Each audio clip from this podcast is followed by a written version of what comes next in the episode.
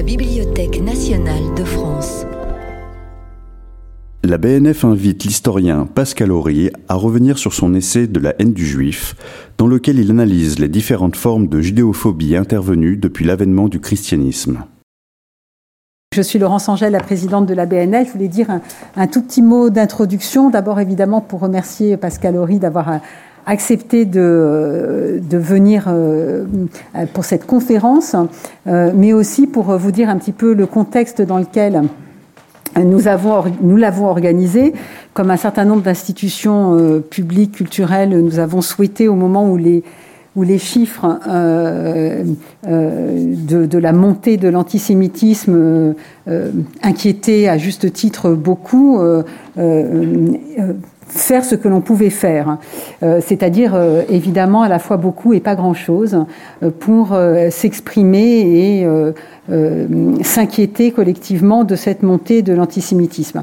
Ce que je voulais vous dire en introduction, c'est qu'évidemment, comme bibliothèque, on ne le fait pas seulement à travers quelques conférences, parce que et le livre à partir duquel vous avez conçu cette conférence, la haine du juif, montre à quel point on ne peut pas agir, si l'on veut agir de manière ponctuelle, que c'est malheureusement une histoire qui se prolonge, qui commence très loin et qui se prolonge. Et donc, c'est évidemment dans la mise à disposition de sources, la mise en avant d'un certain nombre de sources sur Gallica, sur Retro News, des projets d'éducation artistique et culturelle. Enfin, c'est un peu étrange de le mettre sous cette rubrique-là, mais c'est ainsi qu'on organise les choses dans les institutions culturelles ou d'éducation aux médias et à l'information, que nous faisons, pas seulement maintenant, mais au long cours, j'allais dire depuis toujours, et avec l'intention de poursuivre tout ce que l'on peut faire pour transmettre, informer, rappeler l'histoire. Mais dans ce moment singulier, on voulait effectivement aussi se manifester. Et donc, encore une fois, vous connaissez évidemment tous Pascal Ory, grand historien, membre de l'Académie et par ailleurs président du Conseil scientifique de la BNF, ce qui évidemment ne gâte rien, a commis cet ouvrage l'année dernière, ou il y a 2 ans déjà peut-être. Décembre 21. Voilà, il y a déjà un peu plus de 2 ans, qui est à la fois extraordinairement instructif et poignant, presque désespérant, mais vous le verrez avant une projection donc que Pascal Ory va vous présenter, et puis une seconde manifestation que vous avez peut-être repérée dans notre programme la semaine prochaine, sur le site Richelieu cette fois, autour du manuscrit de Jacquus, qui est dans les collections de la bibliothèque, que nous avons donc décidé de présenter dans le musée, et qui fera l'objet d'une lecture par Denis Podalydès, puis d'une conférence. Donc, comme ce soir, cette présence double de la science et de l'art pour échanger sur l'antisémitisme et donc sur la lutte contre l'antisémitisme. Encore un grand merci, Pascal, pour votre présence, et très bonne soirée.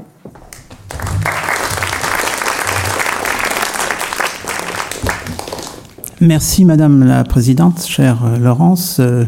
Je précise que je suis d'autant plus honoré et ému de parler ici, bien que ce ne soit pas la première fois, que la Bibliothèque nationale de France, qui était encore à l'époque la Bibliothèque nationale, était vraiment le lieu, peut-être pas le plus important de ma vie pendant très longtemps, mais en tous les cas, un lieu qui comptait dans ma vie depuis, pour être exact, 1969.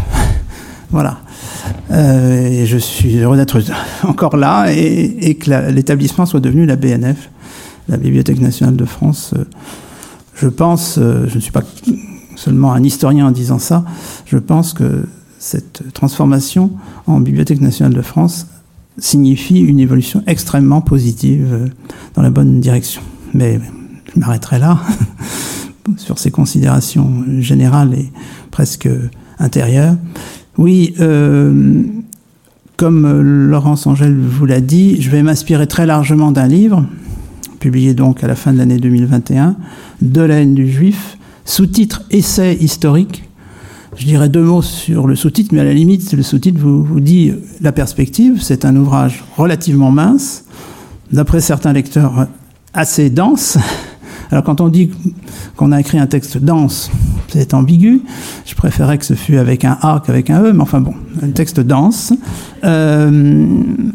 qui se présente comme un essai, en ce sens que je défends, ce qu'il faut bien admettre, et je le dis, une thèse, non pas que ce soit révolutionnaire, mais parce que je tiens à cette grille de lecture.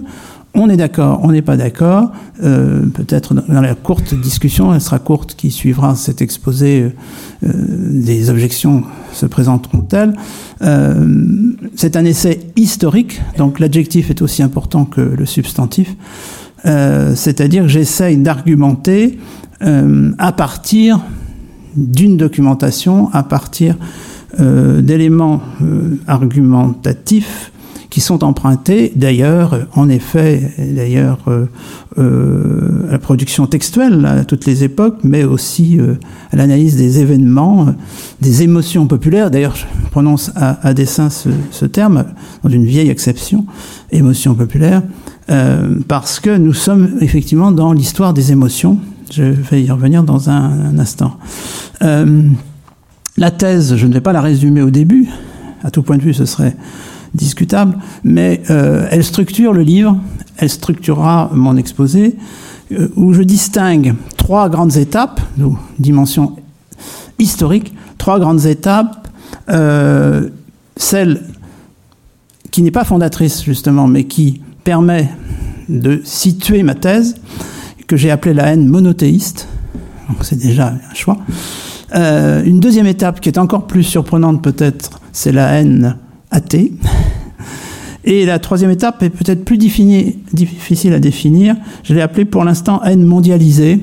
On comprendra pourquoi j'insiste sur ce point, en donnant dans ce troisième temps, qui se situe pour moi à partir des lendemains de la Seconde Guerre mondiale, donc une période plus courte que les deux précédentes, mais qui est la nôtre, ce soir encore, et certainement pas seulement ce soir encore, fait intervenir une notion, la géopolitique, qu'en réalité, j'ai personnellement découverte pour ce sujet dès le début, dès avant la haine monothéiste, parce que s'il y a une haine monothéiste, le fond de ma thèse, c'est que il ne peut pas y avoir, alors prononçons le mot de judéophobie, qui serait le mot le plus général, le plus neutre, un mot qui a été forgé dans les années 1880, qui a été repris à plusieurs reprises, vous savez, plusieurs auteurs l'utilisent et c'est un terme qui me conviendrait. Je sais que le fait qu'il y ait phobie dans ce concept a entraîné quantité de discussions sur la lecture psychologique qu'on peut faire du terme. Mais cette judéophobie, justement, ce qui me paraît important, c'est qu'elle ne peut exister que si certaines conditions sont remplies. Et le fond de la thèse, c'est que les conditions qui permettent de parler de judéophobie, au sens où nous l'entendons aujourd'hui, et je n'ai pas encore prononcé le mot d'antisémitisme, c'est quand même très important, ces conditions ne sont réunies qu'à partir d'une grande révolution culturelle, disons le mot, qui s'appelle l'instauration du christianisme. Voilà le mot lâché, et ça demande à être un petit peu justifié au préalable. Car il faudrait ajouter, pour comprendre déjà, on progressera pas à pas. Ce que je mets dans cette thèse, c'est que je parle d'une judéophobie instituée. Et le mot le plus important, à la limite, c'est instituée.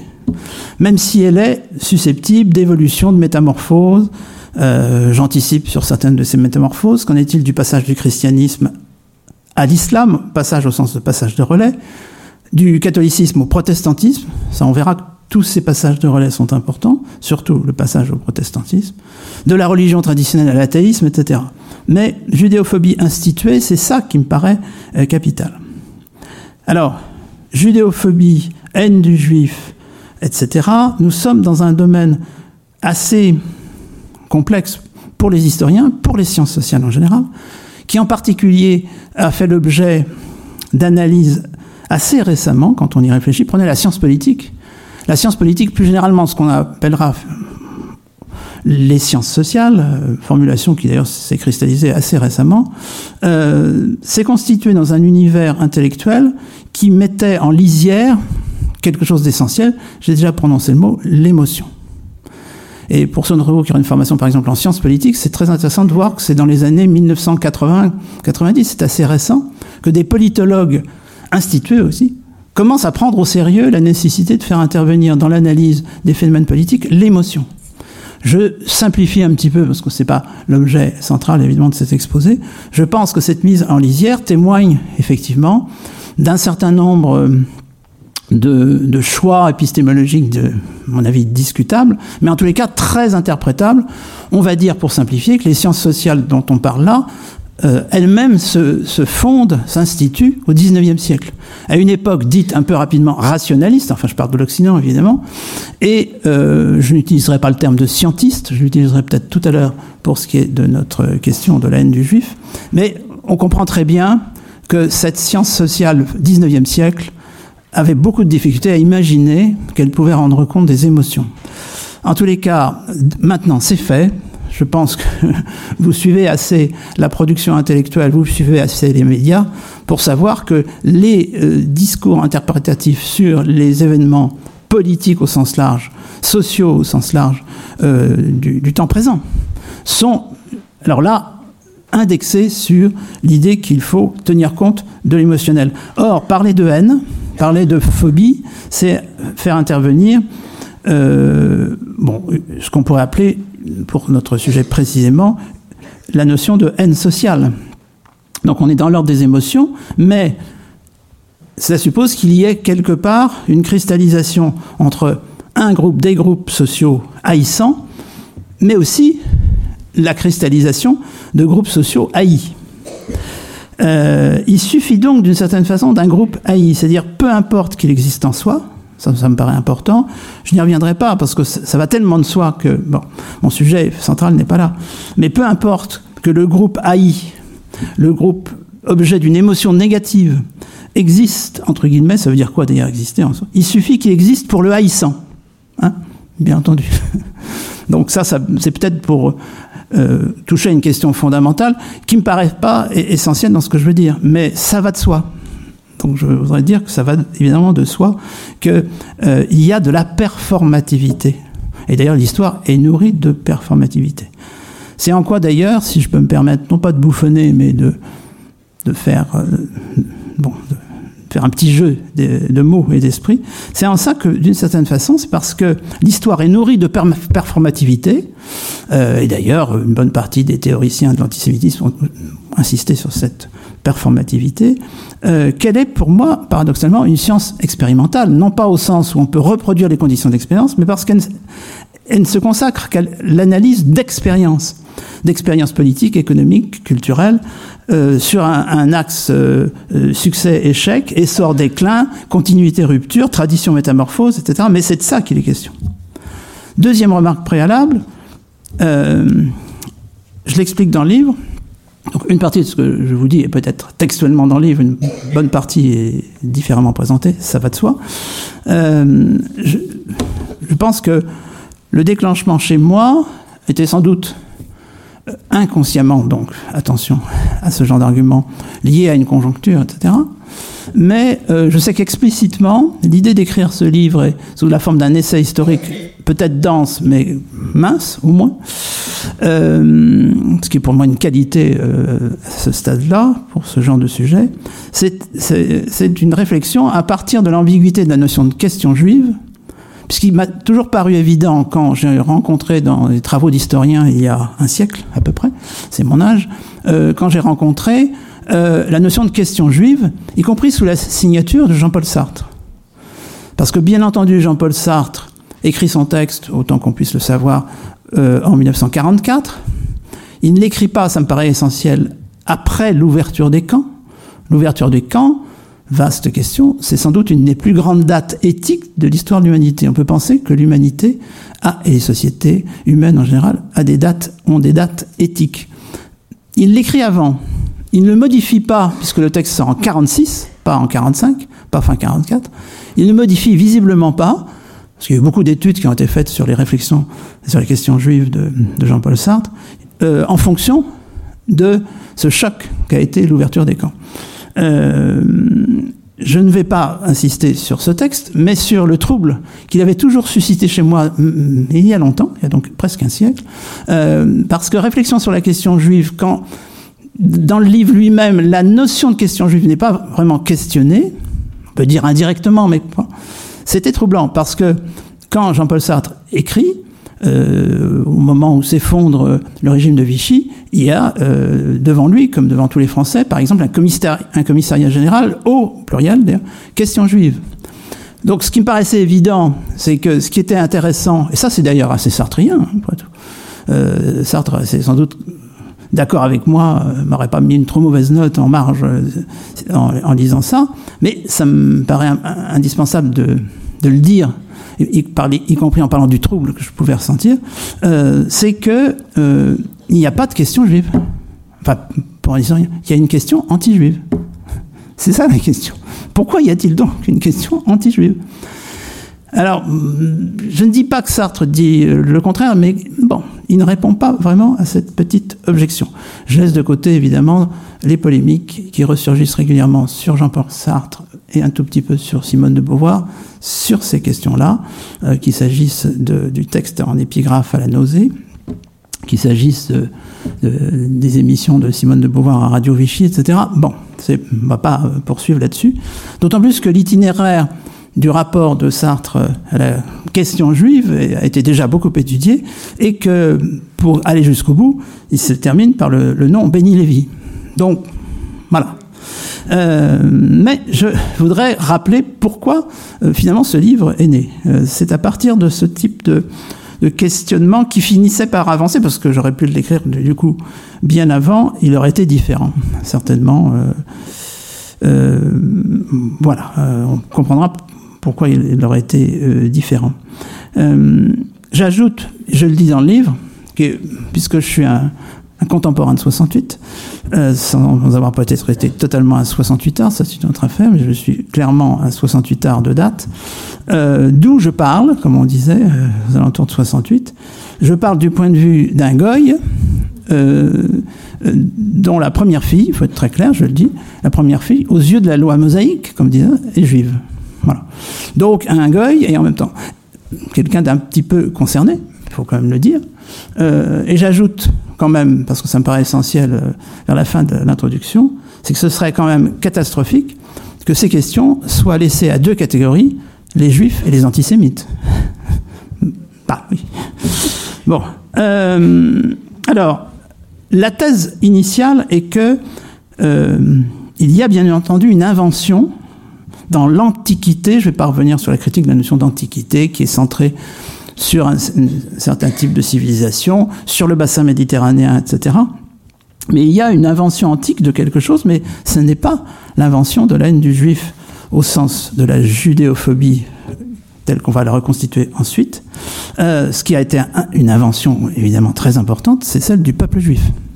Donc je ne vais pas évidemment m'engager avec tous les risques qu'on imagine dans un résumé, en plus un résumé de cette cristallisation. Je voudrais quand même remarquer deux erreurs, me semble-t-il, qui sont faites quand on aborde la question de la haine du juif, si on ne prend pas les précautions qui correspondent à ces erreurs-là. La première erreur, c'est qu'on a tendance à chercher l'argumentation en ce qui concerne en particulier les formes de haine du juif avant le christianisme, parce que là c'est un élément de ma thèse, eh bien on a tendance à répondre à partir d'une documentation spécifique que je qualifierais d'orientée, qui s'appelle pour simplifier la Bible hébraïque. La Bible hébraïque d'ailleurs met en scène le destin d'un peuple qui est assez exemplaire, qui se construit dans une série de mythes, au sens étymologique du terme, hein, bien entendu, c'est pas péjoratif, des mythes qui, en particulier en ce qui concerne le rapport de ce peuple à son identité, à son élection, alternent d'une certaine façon la lecture positive de ce peuple qui reçoit un héritage spécifique sous le regard du Très-Haut, et aussi la dimension négative, c'est-à-dire que ce peuple qui de temps à autre oublie, tombe ou retombe dans l'idolâtrie, etc. Il est évident que Le principal problème que ça pose, c'est que les textes, bon, les spécialistes de l'histoire de la Bible hébraïque le savent, les textes qui la composent sont des textes historiquement datés, repérables, retravaillés, etc., mais dont on est bien obligé de se servir quand on interroge, par exemple, la question de l'hypothèse d'une haine du juif avant le christianisme, puisque ce sont des textes d'avant le christianisme, avec un statut spécial pour les livres des Maccabées. Bon, j'y reviendrai peut-être rapidement. Et puis la deuxième précaution qu'il faut prendre, qui nous entraînerait dans le fossé, c'est donc non seulement de faire attention à ce que vous avez le regard d'un peuple environné d'autres peuples. C'est vrai que ça a été d'ailleurs la contribution de l'archéologie israélienne de relativiser déjà une partie des messages historiques de la Bible. La Bible comme document historique, comme racontant une histoire avec un grand H et une grande H, comme disait Pérec. Oui, mais c'est de dire aussi donc qu'il y a d'autres peuples. Quel est le regard ou l'absence de regard des Égyptiens, des Assyriens, des Babyloniens, etc. Et d'autre part, comment peut-on interpréter des notions aussi lourdes que déportation à Babylone, etc. Oui, mais il y a une deuxième précaution, c'est que nous avons tendance, alors nous, les historiens, les polémistes, les idéologues, tous réunis, à lire cette question des relations, par exemple, entre juifs et non-juifs, sous l'angle du négatif ou d'ailleurs du positif, avec les lunettes d'aujourd'hui. Et par exemple, il existe des textes, plusieurs d'entre vous ont pu en lire, qui osent parler d'antisémitisme dans l'Antiquité. Alors là, non. Je suis désolé, aucun historien sérieux ne peut parler d'antisémitisme. On peut se poser la question de l'antijudaïsme, mais pas de l'antisémitisme. Bon, on va y revenir. Donc il faut faire très attention. Les termes sont lourds, piégés, piégeants, etc. Et on se brûle en sachant pas les prendre par le bon côté. Je pense qu'il faut d'abord partir, pour rester sur cette période pré-chrétienne, partir du fait que les Hébreux qui vont devenir les Juifs, je ne vais pas trop développer, à partir d'une sorte de révolution, d'une révolution culturelle et politique, les deux intriqués, fatalement intriqués, et pas parce qu'on serait moderne où on dirait oui tout est politique, non. C'est que par exemple, il y a quand même une ambiguïté. Alors là, beaucoup de spécialistes, je renvoie par exemple aux travaux, à mon avis, géniaux de John Shade, grand spécialiste de la religion romaine, qui était professeur au Collège de France, parti à la retraite il y a peu de temps, à qui on doit d'ailleurs un texte qui s'appelle « Quand faire, c'est croire », et qui donne la réponse essentielle, mais il n'est pas le seul, hein. La notion de religion, la notion de religion, c'est pas du tout relié, non, c'est ritualisé. Avoir un rapport ritualisé au sein d'une société. Ce qui veut dire que dans un système que je vais qualifier de polythéiste, antérieur aux révolutions culturelles du christianisme, et ensuite complètement dans la foulée, héritier à sa façon du christianisme évidemment qui s'appelle l'islam, avant ces grandes religions universelles, la règle c'est, pour simplifier, un peuple, une religion, un peuple, une religion, au sens de système rituel. Manière de faire. Entre parenthèses, c'est comme ça qu'on comprend la révolution chrétienne, puisque comme vous le savez, même dans le légendaire, dans la légende dorée, tout ce qu'on veut, chrétien, les malheurs des chrétiens persécutés par les méchants polythéistes, c'est qu'ils ne veulent pas faire les rites. Ils ne veulent pas faire les gestes, par exemple, disant que l'empereur serait un dieu, etc. Et là, les ennuis commencent pour eux. C'est à la fois vrai, c'est un peu mythifié, mais c'est quand même tout à fait vrai. Donc, vous êtes dans un système polythéiste. Le christianisme est loin encore d'être créé. Nous sommes vers le 8e, 7e siècle avant notre ère, et 6e. Vous avez effectivement une expérience historique spécifique aux Hébreux, qui n'est pas monothéiste. Ça, j'espère que vous le savez déjà, parce que ça, l'archéologie israélienne, heureusement, mais pas qu'elle l'a quand même bien éclairé. Le monothéisme ne va se cristalliser que, grosso modo, au 7e siècle avant notre ère. Vous avez des documents indiquant qu'il y avait une compagne à un certain moment. Bon, je ne vais pas non plus entrer dans le détail. Et c'est d'ailleurs assez logique.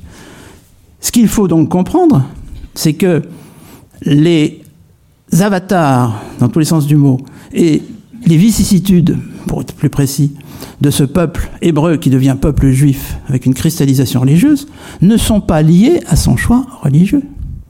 Voilà, c'est ça qu'il faut comprendre.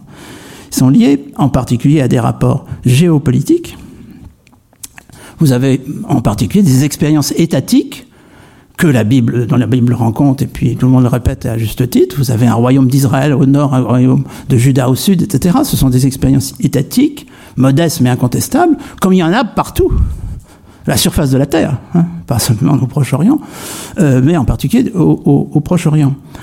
Et du coup, qui dit expérience politique et structure étatique, dit géopolitique.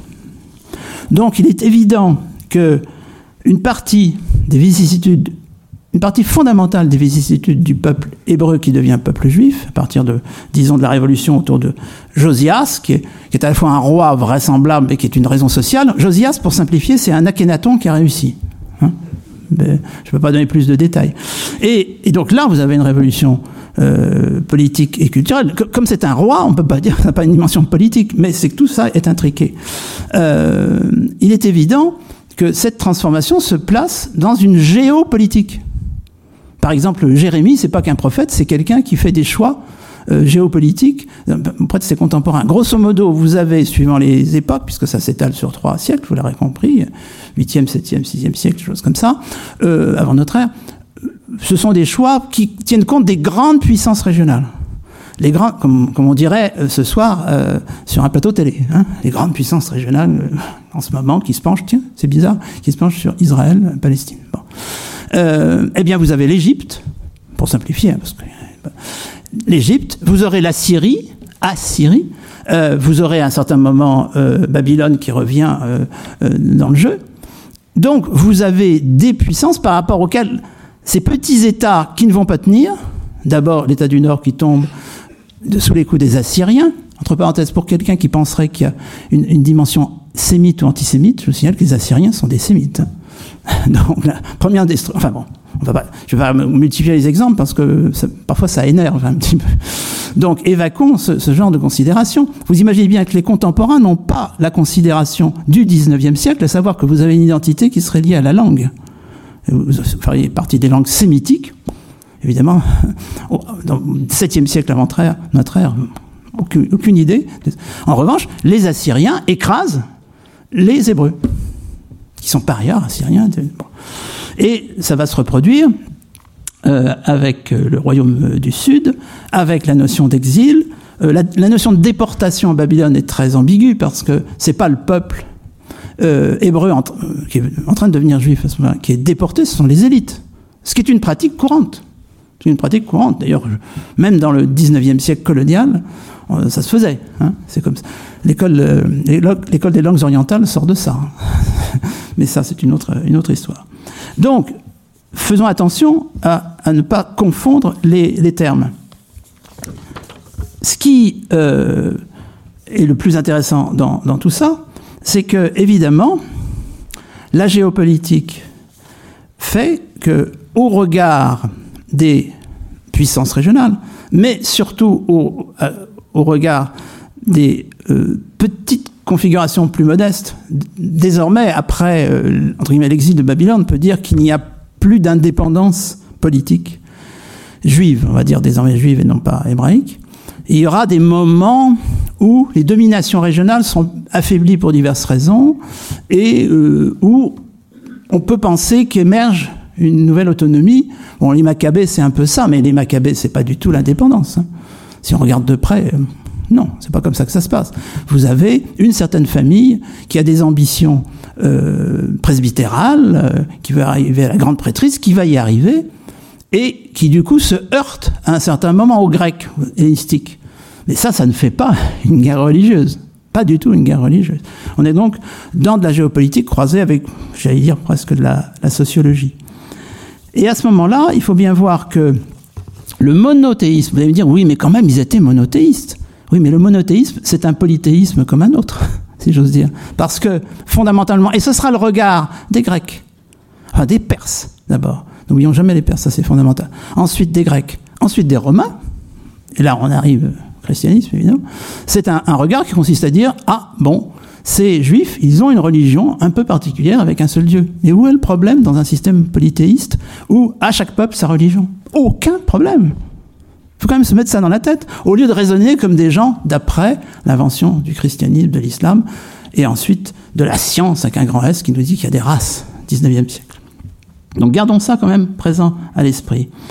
À tel point que, si on entre dans le détail, et je n'y entrerai pas, à plusieurs reprises, les Juifs sont non pas du tout persécutés, mais du côté des vainqueurs, pour des raisons subtiles. Et par exemple, à partir du moment où les Perses règlent leur compte aux Babyloniens, eh bien, les Juifs, ce sont clairement les Juifs, sont du côté des Perses. Les Perses vont les récompenser considérablement. Ce sont les forces supplétives des Perses. À un certain moment, on va avoir besoin d'eux. On a repéré au moins, il y en a peut-être d'autres, un satrape juif, etc. Donc, où est le problème ? Où est le problème ? Alors que vous avez le livre d'Esther qui dit le contraire. Non, le livre d'Esther, c'est une légende orientale sympathique, mais ça laisse des traces. Ça laisse des traces, entre parenthèses, hein, mais bon. Donc, dans l'imaginaire. De la même façon, c'est à ce moment-là que commence à se bipolariser la culture juive entre Jérusalem et Babylone. Et grosso modo, vous avez 1000 ans de productivité, d'intensité culturelle à Babylone, qui va produire le Talmud de Babylone, etc. C'est-à-dire que, là aussi, se focaliser sur Jérusalem, c'est lié à la lecture que nous pouvons faire de la Bible, relayée par le christianisme. En fait, ça commence déjà à être plus complexe. Et aujourd'hui, on revalorise d'une certaine façon le centre babylonien, qui n'est pas lié au Babylone du début, là, mais au Babylone qui deviendra, après les Perses, assez vite, Sassanide ou Parthes. Entre parenthèses, ce qu'on a découvert, c'est qu'une des grandes révoltes juives est évidemment liée à la géopolitique parthe. Vous direz, voilà. Oui. Quand Trajan, pour être clair, attaque les Parthes, et que les Juifs qui se sentent mieux à ce moment-là, semble-t-il, en tous les cas, les Juifs avec ou sans Talmud de Babylone, qui se sentent bien à Babylone, jouent le jeu des Parthes. Et la révolte juive dans ce qu'on pourrait appeler encore la Palestine, et d'ailleurs le mot est en train de disparaître pour diverses raisons, pour réapparaître plus tard, cette révolte juive, nous sommes donc au IIe siècle de notre ère, là, sous Trajan, est très liée à la géopolitique qui fait que les Juifs, en particulier, bien sûr, ceux de Babylone, qui sont extérieurs à l'Empire, mais ceux, leurs frères, ou cousins, etc., qui sont dans l'Empire, jouent la carte parthe. Voilà.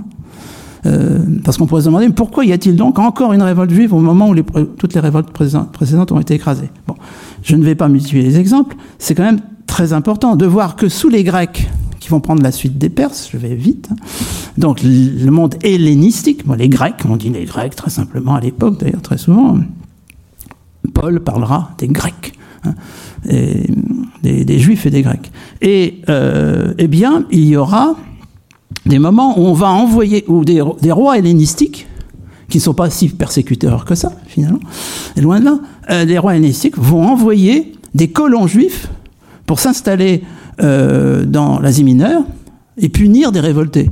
Donc, grosso modo, ça va plutôt bien sous ces deux empires, au sens culturel du terme, que sont l'Empire perse et plus tard l'Empire hellénistique. Étant bien entendu qu'il faut voir comment ça se passe dans le détail, et bien c'est parfois plus compliqué dans le détail. Grosso modo, vous avez en permanence une partie de la société juive, alors là, concentrons-nous sur la juive de l'Ouest, pas juive de Babylone, qui collabore avec les dominants. C'est même la règle. Chronologiquement, c'est la règle. C'est pas la révolte du tout. C'est la collaboration avec les dominants. Collaboration entre élites, c'est tellement standard, ça ne mérite même pas à la limite qu'on en parle, sauf si on a une vision complètement déformée de ces relations-là. Ce qui est drôle, c'est que les Maccabées que j'ai cités tout à l'heure, je ne peux pas en dire plus sur les Maccabées, donc une révolte à l'époque hellénistique. Les Maccabées se révoltent contre des grands prêtres, par exemple, hellénisés. Vous avez à ce moment-là, l'influence grecque est tellement forte, on est sous les Séleucides, on va dire vers le 3e siècle avant notre ère, quelque chose comme ça. C'est tellement fort que les grands prêtres prennent des noms grecs. Vous avez un Joshua qui va devenir Jason, le grand prêtre, le grand prêtre de Jérusalem, etc., etc. Mais les Maccabées, qui sont attachés à une conception plus traditionnelle, donc ça c'est une question interne. J'allais dire, c'est une petite guerre civile, et après il y aura de grandes guerres civiles entre juifs. Ça, c'est quand même fondamental. Quand il y a en fait grand conflit, à ce moment, c'est à partir d'une guerre civile entre juifs. En particulier entre des intégrés, des assimilés, etc. Et puis une partie de la société qui dit non, vous allez trop loin. Mais ça, c'est très intéressant. Mais ce n'est pas une persécution contre la religion juive par les méchants perses, les méchants grecs et les méchants romains. Les Maccabées, c'est extraordinaire, à peine ont-ils emporté en interne l'objectif, qui est de contrôler la grande prêtrise, ils s'hellénisent à leur tour. Et très vite, vous avez un certain nombre de grands prêtres hellénisés issus des Maccabées, qui aujourd'hui, dans la perspective de l'État d'Israël, sont les résistants, par exemple. Au bout d'une génération et demie, ils sont complètement hellénisés, comme les autres. Et puis, évidemment, il faut tenir compte du fait que les Juifs étant intégrés à partir des Perses, grosso modo, et a fortiori chez les Grecs, et a fortiori chez les Romains, étant intégrés à un destin impérial qui va à l'échelle de la Méditerranée, j'irais de l'Écosse à la Mésopotamie, ils se trouvent, en tant que communauté repérable comme plein d'autres, associés à des querelles entre communautés. Et c'est pour ça qu'il ne faut pas se méprendre sur le fait qu'il y a pu y avoir des moments très pénibles à Alexandrie. Parce qu'à Alexandrie grecque, vous avez grosso modo 3 communautés. Les Égyptiens, les Grecs, les Juifs.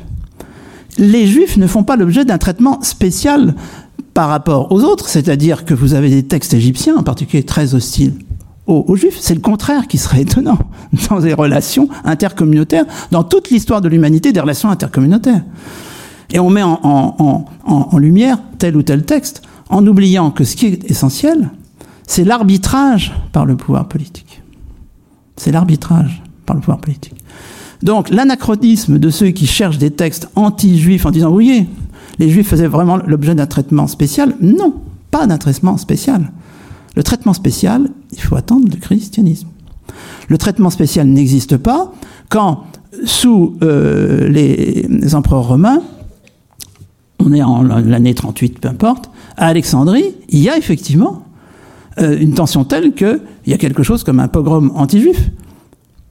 Ça fait partie des relations tendues, principalement avec les Égyptiens, et ça dépend à quel moment les Grecs vont basculer, parce que comme c'est un triangle, et c'est beaucoup plus intéressant quand c'est un triangle de haine locale, mais complètement locale, c'est l'affaire alexandrine, même si Alexandrie c'est quelque chose de grandiose. C'est intéressant parce que où est-ce qu'on va mettre les Grecs par rapport aux Égyptiens ? Les Égyptiens sont plutôt en tête, ils se présentent comme autochtones, mais les Grecs ont été au pouvoir à l'époque des Lagides, etc. Donc, résultat, ce qui compte, quand on dit, mais vous voyez, il y a eu une sorte de pogrom à Alexandrie dans les années 38, ça n'a pas du tout le sens qu'on peut lui donner a posteriori, et qui est anachronique. Puisque l'arbitrage de l'empereur, qui est d'ailleurs dans un premier temps Caligula, mais surtout Claude, est de calmer le jeu et de renvoyer, parce que au fond, c'est un peu le point de vue de Ponce Pilate dans cette affaire. Il y a une question d'ordre public. Je me prends la tête et j'essaye de voir entre ces gens qui s'agitent là, mais ces 3 communautés qui s'agitent. C'est un mélange de répression contre les fauteurs de troubles, et en particulier contre un responsable qui avait clairement choisi le camp anti-juif dans cette affaire. Donc, il est sanctionné par l'empereur. Donc on n'est pas dans une perspective de persécution. L'empereur Claude, il doit bien trouver une solution. Et finalement, on arrive à une sorte de gentleman agreement, mais qui signifie surtout, peu importe les détails, parce qu'il y a eu toute une littérature sur ce qui s'est passé à Alexandrie à ce moment-là, à la fin des années 30 de notre ère. Le Christ est déjà apparu, etc.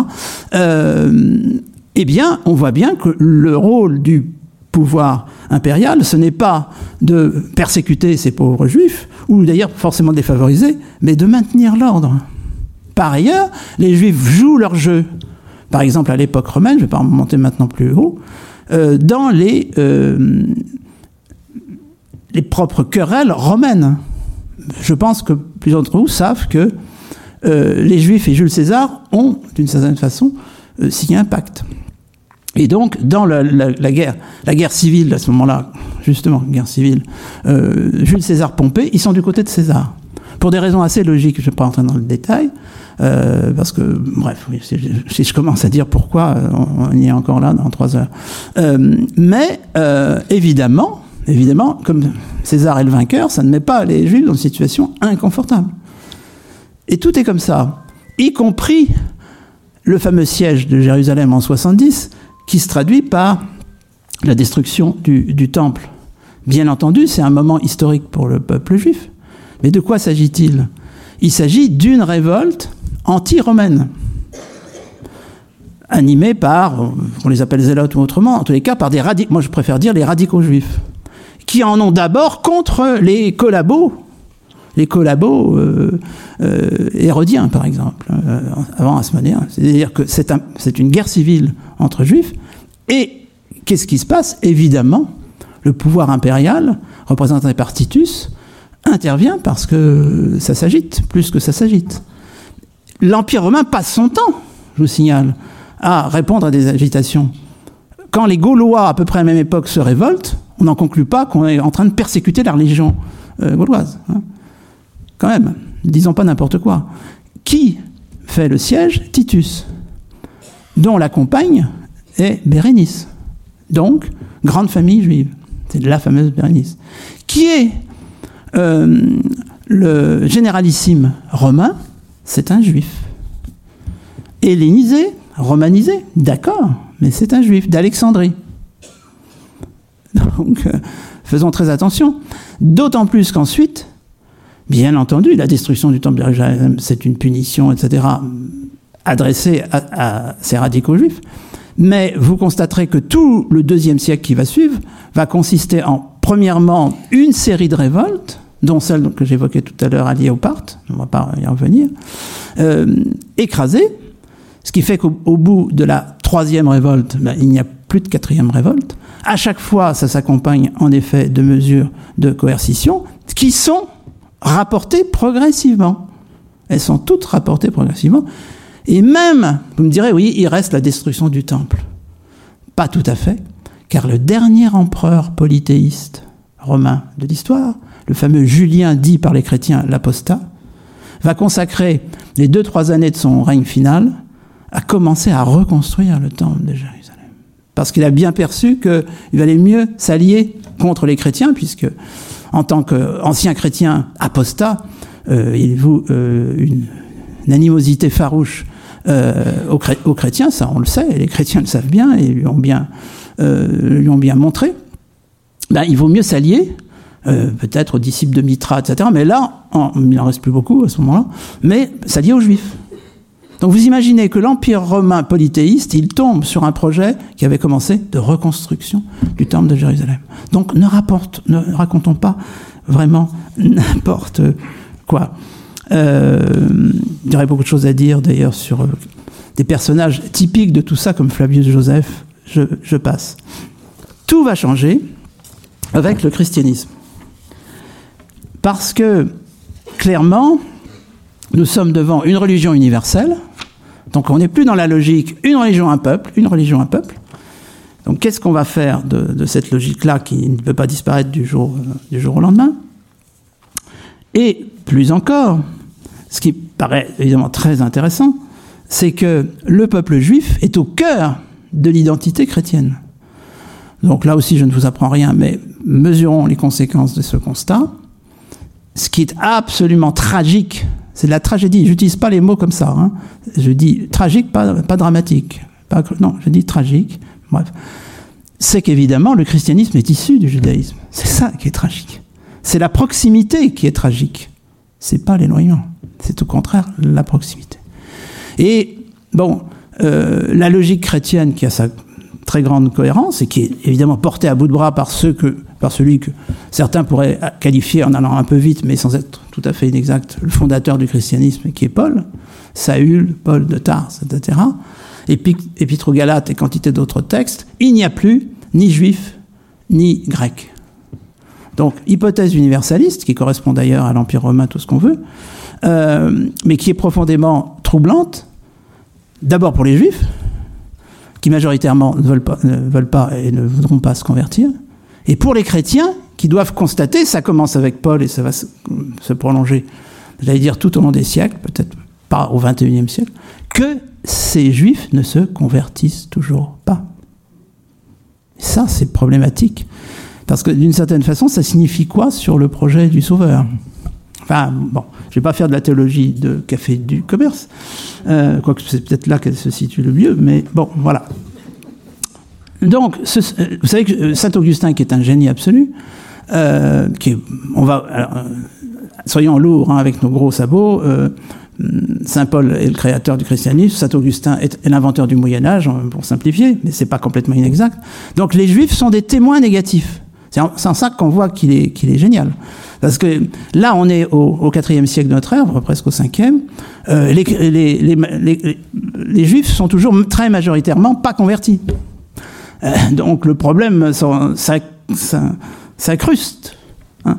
Et faire je résume, à des témoins négatifs, c'est-à-dire que le Sauveur a maintenu les Juifs comme témoins. Hein. C'est génial. Mais ça ne résout pas le problème que majoritairement les Juifs ne se convertissent pas. Et ce qui est intéressant, c'est que quand les chrétiens arrivent au pouvoir, progressivement entre Constantin et disons la fin du IVe siècle, des mesures commencent à être prises au sommet, qui ne sont pas des mesures de rétorsion face à une révolte. Les Juifs ne se révolteront plus jamais. Est-ce qu'on peut considérer oui, voilà, jusqu'au sionisme, enfin plutôt jusqu'à l'instauration de l'État d'Israël. Vous imaginez hein, quand même, la dernière révolte était au IIe siècle de notre ère. Après, j'y reviendrai sur ce point qui a l'air de rien. Après, il n'y a plus de révolte juive, enfin au sens où ils menaceraient. Non, ils sont tellement écrasés qu'ils ne menacent plus. Eh bien, au IVe siècle, parce que, non pas les Juifs se révoltent, mais parce qu'ils sont Juifs, ils font l'objet d'un traitement spécial. Et ça commence en 329, où des textes de l'Empire romain vont...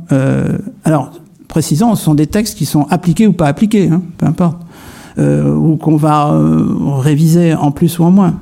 Ça n'a aucune importance. Ce qui compte, c'est qu'ils existent et que ce soit donc l'histoire à venir qui nous soit racontée là, l'histoire... de 1500 ans, quoi, à peu près, d'un millénaire et demi. Ça commence à bouger au XVIe siècle. On va y arriver bien, bien vite. Donc, 329, interdiction des conversions au judaïsme. 339, interdiction pour les Juifs d'acheter un esclave ou une esclave chrétienne. 388, pas de mariage mixte. Et puis 418, pour simplifier, pas d'accès à la fonction publique. Alors vous me direz la fonction publique en 418, mais voilà. C'est-à-dire que je suis en train de vous donner des textes qui vont agir jusqu'au XXe siècle. Hein, certains textes nazis disent pas question d'avoir un domestique arien. Les Juifs n'ont pas le droit d'avoir un domestique arien. Donc il y a quelque chose qui se fonde à ce moment-là. Et c'est très intéressant de voir qu'au VIe siècle de notre ère, là, clairement, chrétienne, quand a lieu une révolution religieuse, théologique, dans un pays qui s'appelle l'Espagne, qui a l'équivalent de nos mérovingiens qui s'appellent les Visigoths, et quand les Visigoths, qui n'étaient pas catholiques, se convertissent, il ne s'agit que des élites, bien sûr, se convertissent, se reconvertissent, non, se convertissent au catholicisme, alors qu'ils étaient ariens avec un i, bien sûr, pas avec un y. L'arianisme, pour diverses raisons, par le rôle qu'il accorde à Dieu le Père par rapport au Fils, etc., étant un peu plus, comme on dira ensuite, vétérotestamentaire, plus proche de la logique de l'Ancien Testament que le catholicisme, eh bien, quand le roi visigothique se convertit au catholicisme, il durcit. Et là, lui, il prend une série de mesures le même jour contre les Juifs. Donc on entre un peu dans le monde moderne, dans le monde médiéval, quoi. On va retrouver ça ailleurs. Du coup, quel est le système de cette haine, j'allais dire, monothéiste ? C'est bien sûr le traitement particulier. Le traitement particulier qui va se retrouver non seulement dans le monde chrétien, mais à partir... du 7e siècle de notre ère, dans le monde musulman. Car il se déroule la même tragédie qu'avec les fondateurs du christianisme, relayés donc par les, une per, j'ai pas cité, je cite pour mémoire les pères de l'Église, etc., mais bien sûr, ça va produire d'ailleurs une mythologie, ces premiers temps du christianisme, qui va opérer jusqu'au bout, en particulier le fait que, à partir d'Origène, en particulier de quelques autres, le peuple juif puisse être déicide. Dans le cas de l'islam, on est devant une situation analogue, moi ce que j'appellerais la grande déception. La grande déception de Saint Paul, la grande déception de Mahomet. Et il va y avoir, pour finir, peut-être, la grande déception de Luther. Ben, la grande déception, c'est qu'ils ne se convertissent pas. Et c'est d'autant plus important que, comme vous le savez, l'islam sort d'une situation économique, sociale, politique spécifique, qui est une situation tribale.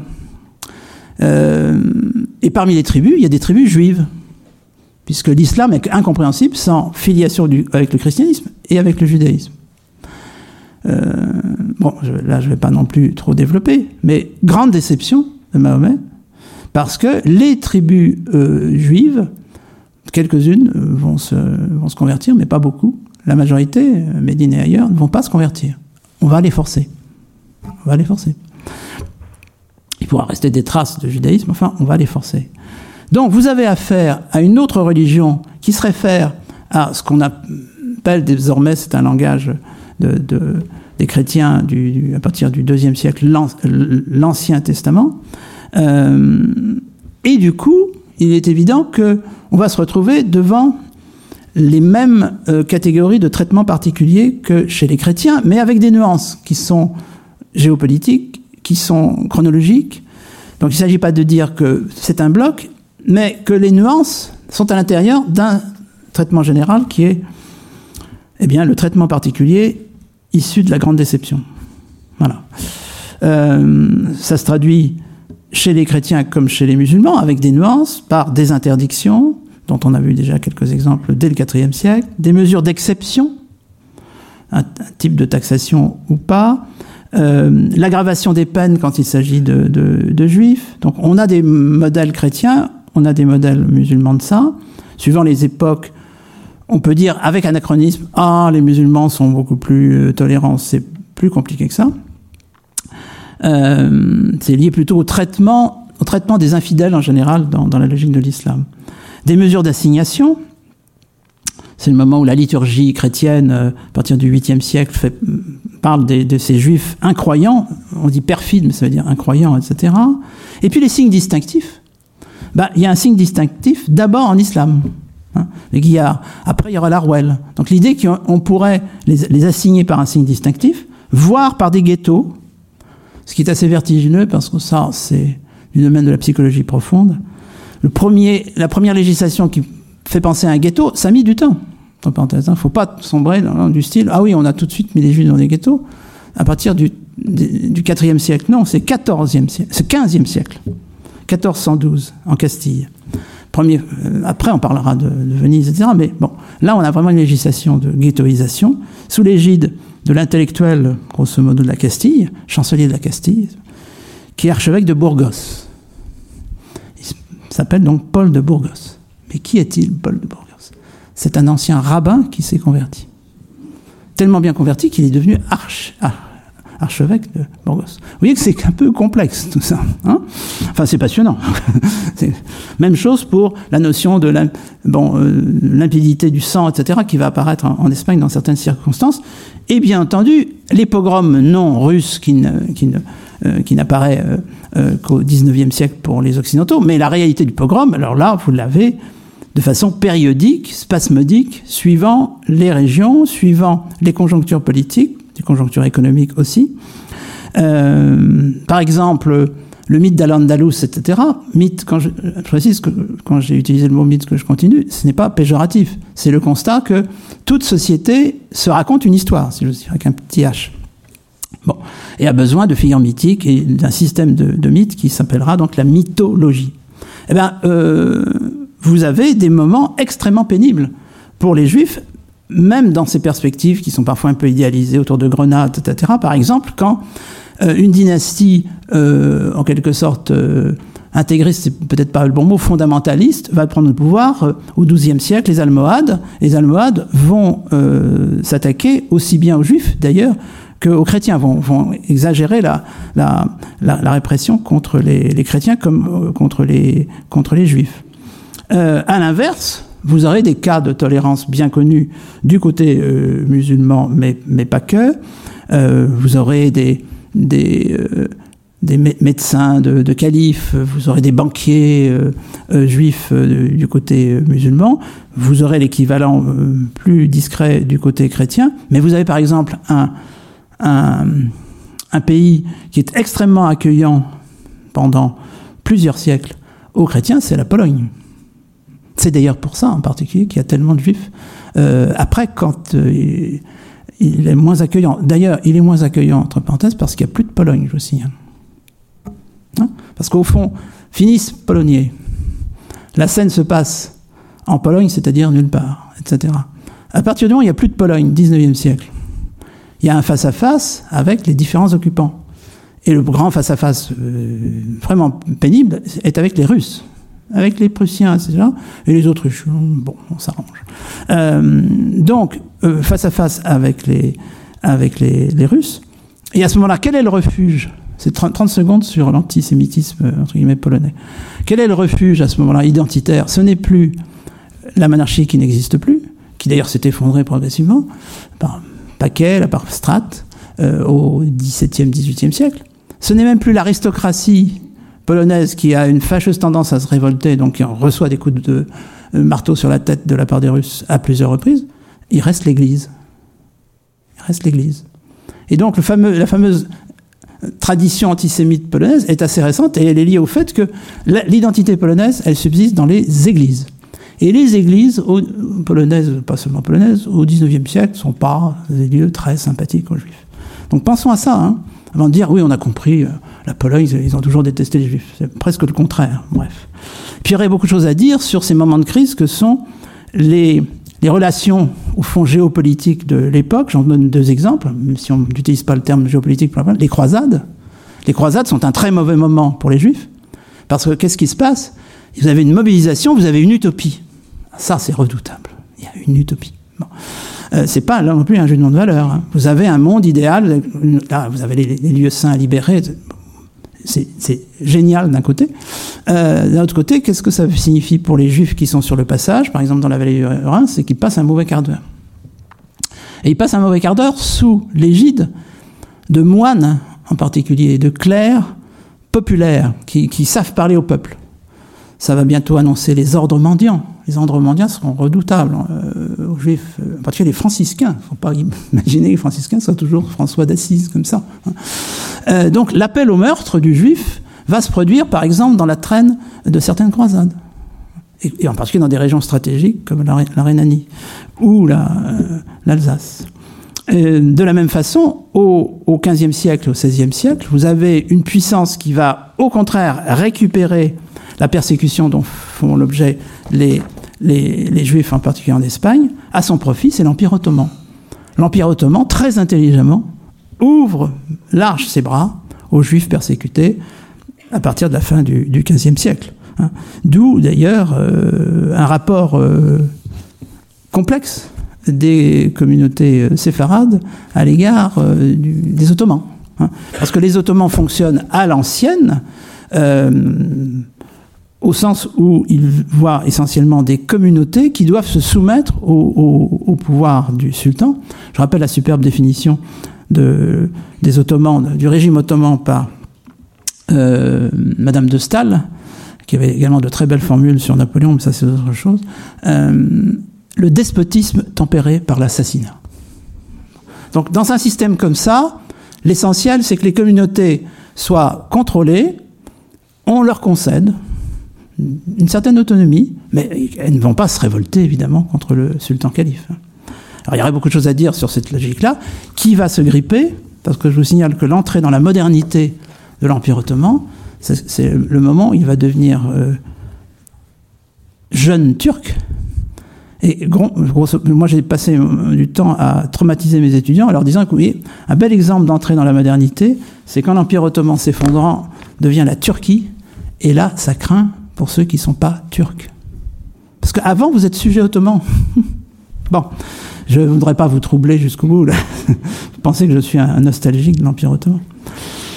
Alors, comment est-ce qu'on passe de ça à l'émancipation? Eh bien, moi, je dirais que, justement, je mettrais ça dans la haine athée. C'est-à-dire que l'émancipation va venir. Elle va venir, pour simplifier essentiellement, d'une partie du protestantisme. Alors, Luther, grande déception. Le Luther de 1523 a écrit un petit texte, un opuscule qui s'appelle « Que Jésus-Christ est né juif ». Ça commence bien, hein, que né juif. Rappelez-vous que Jésus-Christ... Oui, mais quelques temps après, les fameux propos de table, alors qu'ils n'ont pas le même statut que cet opuscule, évidemment. Les propos de table de Luther, qui ont été très, très, très diffusés sous Hitler, par exemple, sont extrêmement hostiles aux juifs. C'est la grande déception. Parce que c'est toujours la même chose. Luther, le protestantisme, est vétérotestamentaire. Il est beaucoup... C'est ça qu'on reconnaît les protestants quand ils se confrontent aux catholiques. C'est qu'eux ont lu la Bible, pas les catholiques, évidemment. Ah bah oui, pas dans la langue vulgaire, etc. Et donc, nous, protestants, nous devrions voir affluer vers nous les juifs qui enfin ont... Ben non, pour simplifier, ben non. Et pourtant, c'est là que l'émancipation se met en branle, en faveur des juifs, parce que plutôt chez les calvinistes que chez les luthériens, sans vouloir schématiser trop, mais dès le XVIe siècle, Théodore de Bèze, etc., vous avez des pasteurs, vous avez des théologiens calvinistes, et disons plus généralement protestants, qui reconsidèrent le rapport aux juifs de façon positive, sans se convertir, bien que quelques-uns se convertissent d'ailleurs au judaïsme, enfin bon, ce sont des cas pas généralisables. Et le résultat, c'est que libéralisme intellectuel aidant, libéralisme, je le rappelle, c'est d'abord une question de philosophie avant d'être une question d'économie, mais ça, on l'oublie souvent, eh bien, les Provinces-Unies, futurs Pays-Bas, le Royaume-Uni du XVIIe siècle, en particulier à l'époque, par ailleurs redoutable, d'Oliver Cromwell, et puis le Royaume-Uni de la première révolution de l'histoire. Pourquoi c'est la première? Parce que c'est la première qui utilise le mot « révolution ». La grande révolution. La Grande Révolution, 1688, un siècle et un an avant la France. Madame Thatcher l'a rappelé à François Mitterrand quand elle a été invitée en France pour le bicentenaire de 89. Et donc, ces sociétés-là s'ouvrent à la tolérance. Ça étonne même les visiteurs d'Amsterdam au XVIIe siècle sont ébahis. Et on peut visiter des synagogues et entrer dedans. Et ça ne provoque pas un pogrom ou quoi que ce soit. Donc, il se produit des choses intéressantes. Et le relais intellectuel, ça sera celui, effectivement, d'un siècle des Lumières qui intégrerait d'ailleurs la franc-maçonnerie naissante au début du XVIIIe siècle, etc. Non sans crise. On connaît, il y a eu toute une bibliothèque entière sur les méchancetés que Voltaire a pu dire sur, par exemple, sur les Juifs. Mais ce qui est intéressant, c'est le dialogue qu'il a eu avec Isaac de Pinto. Isaac de Pinto, c'est un homme riche, c'est un banquier, c'est un marchand, lié à la communauté juive plutôt portugaise, mais qui est présent surtout aux Pays-Bas, qui vient séjourner régulièrement en France ou en Angleterre, et qui va dialoguer, qui écrit une apologie pour la nation juive, ça c'est typiquement 18e, nation juive, 1762, et qui va atteindre Voltaire dans sa tanière pour l'obliger à discuter avec lui. C'est très intéressant de lire. Et Voltaire finit, alors on pense qu'on veut de Voltaire dans cette question-là, finit par lui dire « Restez juif, mais soyez philosophe ». Mais soyez philosophe, ça veut dire quelque part, et on comprend très bien que cette question est alors tellement d'actualité, c'est que du point de vue d'un philosophe, au sens du XVIIIe siècle bien sûr, comme Voltaire, ça veut grosso modo dire vous allez changer, quoi. Vous allez changer, vous serez sans doute de moins en moins juif. Mais bon, de fait, c'est un dialogue. C'est quand même un dialogue. Et ce Voltaire dont on dit qu'il était, entre guillemets, antisémite, c'est quand même plus compliqué que ça. Et je fais là une remarque fondamentale que j'ai découverte en écrivant ce livre. Au fond, s'il y a eu émancipation, alors avec les limites qu'on va voir, puisque ça va devenir féroce et atroce, parce que malheureusement, il n'y a pas de happy end de cette période-là, et peut-être pas des autres. Donc, c'est que Tout ça ne se produit pas sous le coup d'une révolte juive. Donc, il faut quand même faire un constat très simple, c'est que ça se passe dans la tête des goyes. Sinon, aujourd'hui, il y aurait toujours un ghetto. Il y aurait toujours... Hein, c'est pas un rapport de force que les Juifs ont pu poser. Donc, c'est très intéressant de voir que le culturel, d'autres diraient le spirituel, l'intellectuel, est à la manœuvre dans cette affaire, comme dans beaucoup d'autres. Évidemment, c'est là que la France peut jouer un rôle, au-delà du cas de Voltaire et de quelques autres, avec le fameux texte de l'abbé Grégoire répondant à un concours en 1787 sur les moyens de rendre les Juifs du royaume plus heureux et plus utiles. Ça, c'est très XVIIIe siècle. Plus heureux, bon, hédonisme, etc., et plus utile. Bon, bien sûr. On est en plein XVIIIe, c'est le siècle des Lumières, d'où les premiers textes en France, mais qui ne sont pas les premiers textes donc, dans le monde occidental, en particulier les décrets de 89, 90, surtout 91, les pays occidentaux qui vont suivre, la Prusse elle-même va suivre, avec d'ailleurs un peu de lenteur, mais enfin, prend des mesures officielles de tolérance et même d'émancipation dès 1812. Bref, ce mouvement va se répandre. Je signale que d'une certaine façon, si on considère un grand 19e siècle qui va jusqu'à la guerre de 14-18, l'apothéose de ce mouvement-là, c'est le moment politique le plus méprisé dans la mémoire russe qui existe, qui est la révolution de février. La révolution de février, c'est vraiment tout ce qui ne plaît pas à la sensibilité russe, en particulier en ce moment, mais la pauvre révolution de février, qui se contente d'émanciper les Juifs, qui se contente d'émanciper les femmes, qui se contente de dialoguer avec les nationalistes, etc., de proclamer une liberté d'opinion incroyable en période de guerre, et qui va s'effondrer tout de suite. Parce qu'elle ne dit pas ce que Lénine va dire, on va arrêter la guerre. C'était ça que souhaitait le peuple russe. Bref, vous avez ce mouvement qui traverse l'Occident et qui fait que l'émancipation progresse. Eh bien, la fin de tout ça sera catastrophique. Pourquoi ? Parce que d'une part, vous avez deux radicalités qui, sur ce plan-là, vont s'enrichir plutôt que de se dire « Mon Dieu, bon, ça y est, tout s'effondre, couvrons-nous la tête de cendre, les Juifs sont... » Non. D'abord, vous avez le traditionnalisme chrétien, en particulier catholique, mais pas seulement, mais principalement catholique, là pour le coup, vraiment catholique, qui résiste. Et c'est le rôle extraordinaire de l'abbé Baruel.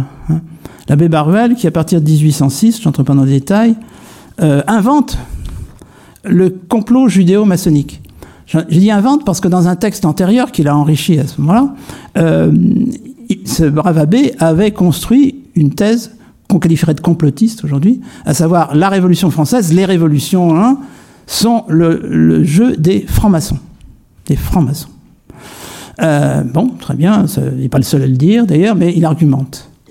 Et puis, il prétend avoir reçu un courrier d'un officier italien. On se demande si l'officier italien existait, mais peu importe, à la limite, ce qui compte c'est le résultat. Et en 1806, version corrigée, il faut ajouter les Juifs. Donc, le fameux complot judéo-maçonnique se cristallise à ce moment-là. Donc, c'est un résultat, j'allais dire, assez moderne au sein du monde traditionnaliste. Ce que personne ne dit d'ailleurs, c'est que l'abbé Baruel n'était pas au sens strict un abbé, au départ, c'était un ancien jésuite. Et il y aurait beaucoup de choses à dire là-dessus. D'ailleurs, vous avez travaillé avec Léon Polyakov il y a bien longtemps. Léon Polyakov, vous le savez, était un de ceux qui avait fait remarquer que une partie du discours anti-juif, et là du coup antisémite, avait été testée contre les jésuites. Bon, vaste problème. Et donc, ce traditionnalisme va traverser l'Europe et le 19e siècle en se restructurant, et d'une certaine façon, moi je mettrais, mais peu importe d'ailleurs à la limite, mais je crois que ça tient le coup, je mettrais dans cette famille les protocoles des sages de Sion, un siècle plus tard, 1903-1905. D'ailleurs, c'est quand même très compliqué cette histoire de la Genèse, la Genèse des protocoles des sages de Sion. Donc je renonce à entrer dans le détail, ça nous entraînerait trop loin de la Genèse, mais ils sont là les textes. Et comme vous savez, les textes, le texte des protocoles des sages de Sion, à la lumière de la constitution du mouvement sioniste, du congrès de Bâle de 1897, le texte original est de 1903, donc il y a un lien tout à fait évident. La traduction allemande, c'est de 1920, la traduction française, c'est 1920. Donc, premièrement, après la guerre de 14-18, deuxièmement, après la Révolution, là pour le coup, celle d'octobre.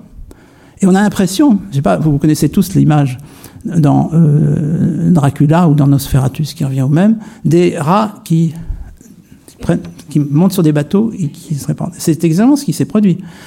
Et je ne vais pas dire du mal des Russes blancs, ce n'est pas la question. Mais dans le milieu russe blanc, on va migrer vers l'Ouest avec, entre autres, ce texte-là.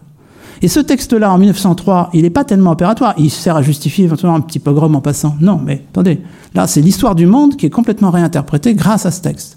Hein, c'est bon sang, mais c'est bien sûr. Voilà. Il y a un complot juif aux manœuvres. Et ce sont les vaincus d'octobre, un peu de février déjà, mais d'octobre 1917, qui l'apportent en Occident, bien entendu. Et pas qu'en Occident, parce que dans l'entre-deux-guerres, les traductions arabes vont commencer. Qui sont les traducteurs arabes en arabe des protocoles des sages des Sions? D'abord des chrétiens. Des chrétiens, parce qu'ils sont médiateurs. Donc ce texte, des chrétiens orthodoxes par exemple, ou des chrétiens coptes. Et voilà que ce texte, qui comme vous le savez est en vente libre dans les pays de culture musulmane aujourd'hui, qui a produit une fameuse série télévisée en Égypte, etc. Ce texte, qui est une référence dans Mein Kampf. Vous connaissez le passage sans doute de Mein Kampf où Hitler fait allusion au protocole en disant la Frankfurter Zeitung, donc j'allais dire le Figaro, hein, le quotidien libéral, mais entre autres proche de certains juifs importants, tout ce que déteste Hitler bien sûr. La Frankfurter Zeitung dit que les protocoles des sages de Sion sont un faux, c'est bien la preuve qu'ils sont vrais. Je suis en train de vous parler du monde de ce soir. Pourquoi voulez-vous vous échiner à démontrer qu'ils sont faux, puisque de toute façon vous aurez en face de vous quelqu'un qui dira « Ah, mais s'il le dit, c'est que c'est vrai ». Voilà, ben nous en sommes là, nous sommes en tous les cas dans le monde moderne. Et évidemment, ce qui est important, c'est de voir comment le mouvement qu'on qualifiera, mot français, de nationaliste, ce mouvement va intégrer ce type de discours, mais ça ne suffit pas. Il y a, je dirais, la gauche dans tout ça. Et la gauche, pour simplifier, parce que je vois que le temps est passé, c'est celle qui va entrer dans un autre système intellectuel, à savoir que Dieu s'efface, certes, mais en revanche, la société est plus que jamais là. Et la société, ce sont les classes. L'idée de lutte des classes, qui n'est d'ailleurs pas une invention de Marx, mais de François Guizot, ce qu'on oublie de dire, de lutte des races. Donc, le moteur de l'histoire n'est pas là où on pouvait l'imaginer. Et c'est là que le mouvement socialiste au XIXe siècle va apporter sa contribution, on le sait mieux maintenant, à ce qui est désormais l'antisémitisme. Parce qu'on peut effectivement fonctionner à partir d'hypothèses que l'ethnicité produit des races et que les races sont en lutte. Et ça, on peut dire que c'est un discours d'extrême droite. Ben oui, on imagine bien ce que ça produit chez les futurs nationaux-socialistes, mais à l'extrême gauche aussi. Hein ? Vous avez plusieurs communards qui pensent exactement ça, Gustave Tridon, Gustave Flourens, etc. On sait les textes qui sont du fort intérieur, mais peu importe, de Proudhon là-dessus, le rôle de certains fourriéristes, et l'hésitation de beaucoup de blanquistes. Parce que j'ai cité le nom de Tridon, le blanquisme, c'est capital, hein, c'est pas simplement lié au socialisme français, le blanquisme, c'est le maillon qui permet de passer des jacobins aux bolcheviques. Eh bien, chez les blanquistes, vous aurez les plus radicaux des antisémites socialistes. Ça permet de comprendre, d'ailleurs, le mélange typique d'un populisme, prononçons le mot, en France, en terre germanique, et qui éclaire, effectivement, la suite de l'histoire jusqu'à la fin de la Seconde Guerre mondiale. Et je termine sur le troisième stade plus court, que j'ai appelé provisoirement haine mondialisée. Il est évident qu'avec la Seconde Guerre mondiale, l'échec de l'utopie, toujours fasciste, s'est réglé. Voilà, c'est réglé. On a senti passer le vent du boulet. Mais, ben non, c'est pas réglé. C'est pas réglé puisque au lendemain de la Seconde Guerre mondiale, l'Union soviétique, stalinienne, mais peu importe, l'Union soviétique est parcourue de tendances anti-juives, mais disons là, clairement antisémites. Cela veut dire que dans le socialisme autoritaire du Proche-Orient, l'antisémitisme se nourrit de l'antisionisme. Je vous renvoie à ce document extraordinaire que sont les souvenirs de Riyad Sattouf quand il était élève en Syrie. Il n'y a pas si longtemps que ça.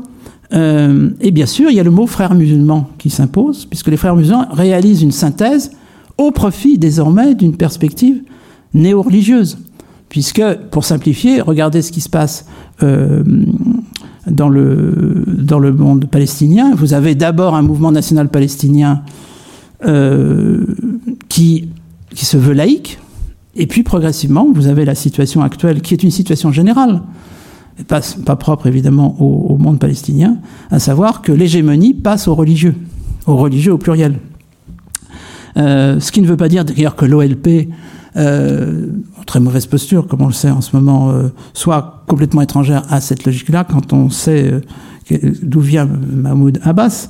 Mais surtout, il est clair qu'à partir du moment où vous entrez dans une logique de populisme ascensionnel, donc de nationalisme ascensionnel, de souverainisme, etc., il n'y a pas de raison qu'à l'occasion de la géopolitique spécifique du Moyen-Orient, la question de l'antisionisme se transforme éventuellement en antisémitisme. Je ne vais pas rentrer dans le détail pour terminer sur les frontières entre les deux notions, mais il est clair qu'à partir du moment où il y a un État, donc on retourne à la géopolitique presque du début, un État qui s'appelle Israël, entre parenthèses, tout à fait au début, il y avait un royaume d'Israël, mais ça c'est autre chose, nous c'est la même chose.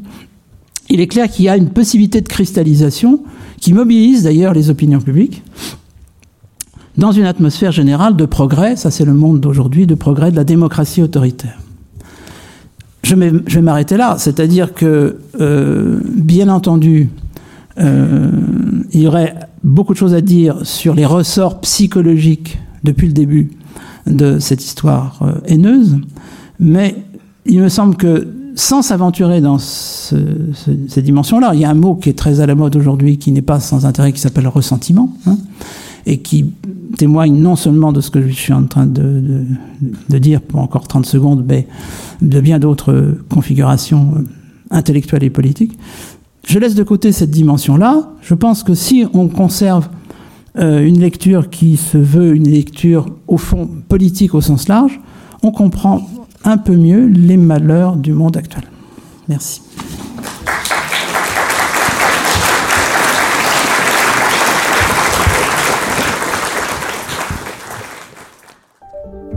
Vous venez d'écouter un podcast de la Bibliothèque nationale de France. Retrouvez les conférences, rencontres et créations de la BNF sur toutes les plateformes de podcast ainsi que sur le site bnf.fr.